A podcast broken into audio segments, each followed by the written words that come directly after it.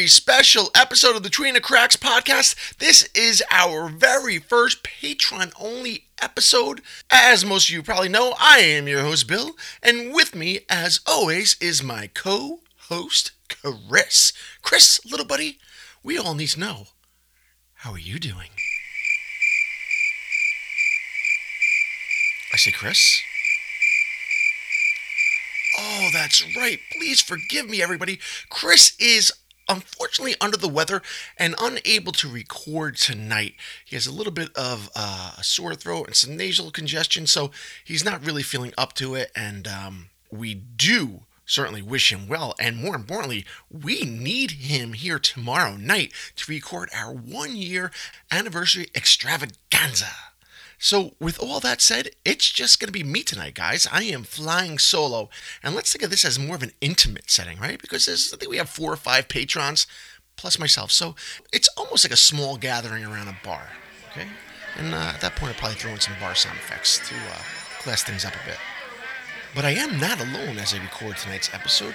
My Bernese mountain dog, Duke, is in the room with me. So I am really hoping that nothing disturbs him or pisses him off where he's going to start barking and ruin the recording because he is about 115 pounds and I'm having trouble moving him out of the room. So he will be joining us as well tonight. And I hope that he likes tonight's topic. I was looking far and wide for a weird topic that uh, I could cover by myself, something that wasn't too gory, something that wasn't too frightening, but something that was more of an unsolved mystery. I really like doing those. And I found this one. This one comes from the early 70s, believe it or not. And, you know, there's not much info on it. I've seen a couple of YouTube videos on it. And if you search it on YouTube, you will find some other um, vlog hosts that had done episodes on it but it's pretty much all the same information. And that's just due to the fact that there's not much information on it because there is a large majority of people that think what am I about to tell you is a hoax. And eh, I'm not going to say what I think just yet. I'll leave that to the end because I want you guys to form your own conclusions. Anyway, tonight we are talking about the case of Lost Boy Larry. Now, we're going to go back in time Let's take the T tops off, hop in the back of my Camaro, and let's head back to the early 1970s. August 7th, 1973, to be exact. And this unsolved mystery comes to us from the Red Rock Canyon area of Albuquerque, New Mexico. Now, believe it or not, I've actually been to Red Rock Canyon, and uh, it's not really my type of place. It's arid, it's dry, it's hot, all sorts of things that make me uncomfortable and irritable. But for the sake of this case and for the sake of providing some entertainment, I have to venture back to New Mexico to unravel this mystery. So, as I said, this is the case of Lost Boy Larry. So, you would think, all right, this is a child missing person case. But this is a little more odd because there is no actual physical evidence regarding Larry. This is all kind of going off of one simple thing, and that simple thing was a CB radio transmission. During the 70s and even parts of the 80s, these were immensely popular. Uh, cars, truckers still use them today, so it's like, you know, picking up shit on a police scanner and whatnot, and you're able to share information basically through these uh, frequencies without having to dial numbers or whatnot. You know, you put your uh, breaker breaker out there and, uh, you know, see if anybody responds to you. And that CB radio is pretty much the focal point of this story. As I said, a lot of you know people who had CB radios they just listen and listen to the airwaves to see what kind of uh, shit they could pick up. And apparently on this day, and a lot of people have reported to have heard the same thing, and some even interacted with them from basically the West Coast out to some parts of the East Coast, all the way up to fucking Canada and they all claim to have picked up the transmission of a small seven year old boy named Larry, claiming to have been in a car accident with his dad. Larry had identified this vehicle as a red and white pickup truck, and apparently he said that the truck overturned and he went down an embankment. So, as the story goes, people were tuning into their CB radios and they hear this little boy's voice come across, and he was obviously in distress, asking for help so now you got to remember the communication is coming from a supposed quote unquote seven year old boy. And other CB radio operators out there were looking to get information so they can at least get a location and, and, and try to offer some sort of help. But the thing is that Larry's information kept changing.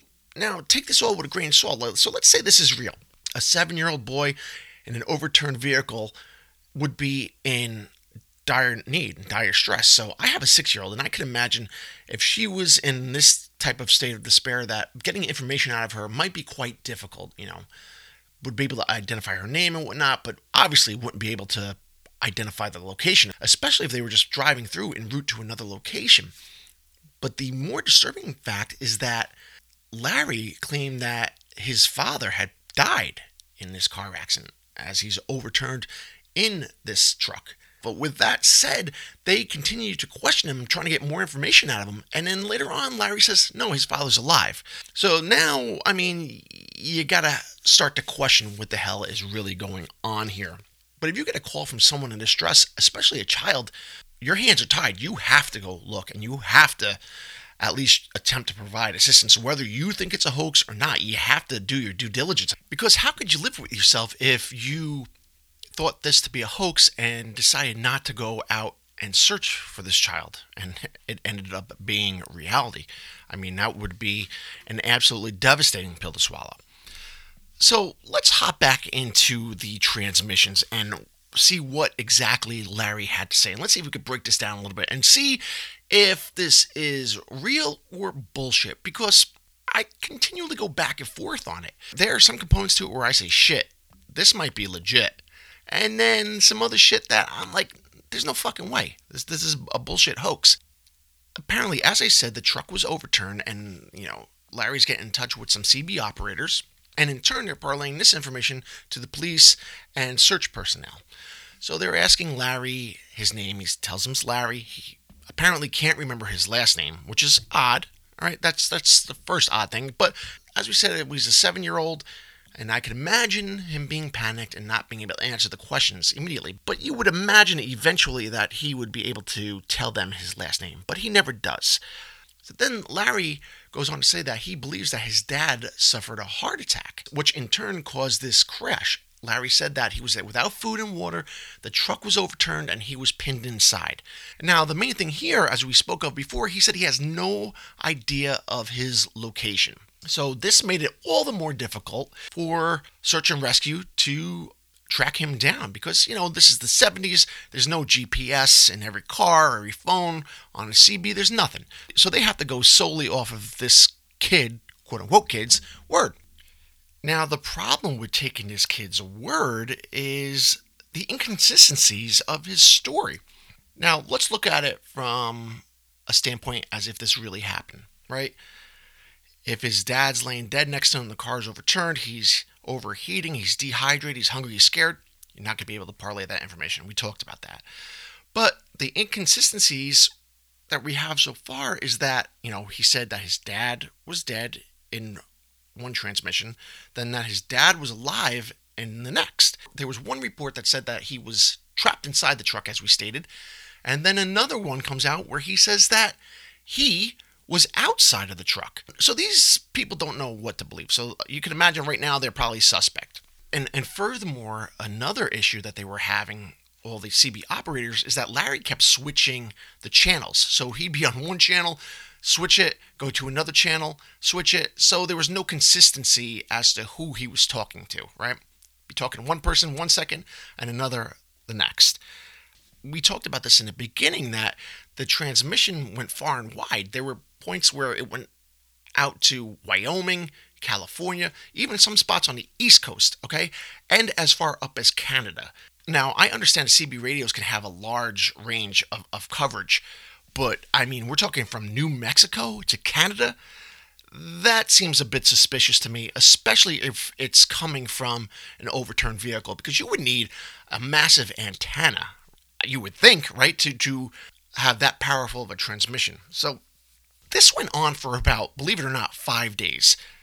Transmissions coming in, they're going out, and the battery seems to be getting weaker. Now, that all makes sense, right? That's something that you could see happening, obviously, as time goes on. But Larry did say he was without water, So you could imagine at that point, five days in the desert, I don't think he would have made it. Now, here comes the weird shit. On August 12th, so this is day five now. As we said, it happened on August 7th. This is day five. This is August 12th. An army sergeant located in the area said that he was able to speak with Larry for about three hours, but was unable to get any information out of Larry about where he was, not even his last name. So, I mean, you're on the phone and you're talking to this kid for three hours. It's the fifth day. You would imagine that this kid would have calmed down at some point and been able to give this Army sergeant his last name. Now we're getting into the gray area here, and the more suspicious I start to become when reading on this because how at this point are you just not giving any information? So Larry continues to talk to this army sergeant and he reports that he does indeed see the search and rescue lights and the helicopters because they were deployed to look for this kid in Red Rock Canyon. So if this is indeed a hoax, it has now become an expensive hoax and a dangerous hoax where you're putting people's lives at risk. Anytime you get in a helicopter, your life is at risk. So he claims that he could see these lights, which means he, they're in the general vicinity. And they searched far and wide, but they were never able to find any trace of this red and white pickup truck, which is very odd. Right? So now I will say there is one very bizarre thing that happens. One of the um, helicopters flying over claims that they had talked to a little boy in distress, but this time he called himself David. Now we have different names, different scenarios. With all that stated and with all that information at the hands of search and rescue, on day six, which would be August 13th, they decided to call off the search. It's hard to say, but I would think at this point, rightfully so. There were just too many inconsistencies, and furthermore, just no evidence found. So now let's go into what people think. There are some that believe this is a hoax and some that believe that this is real. But and believe it or not, the state police chief was quoted as saying, and I quote here, there was no way to prove the calls for help were a hoax unless authorities found a person responsible.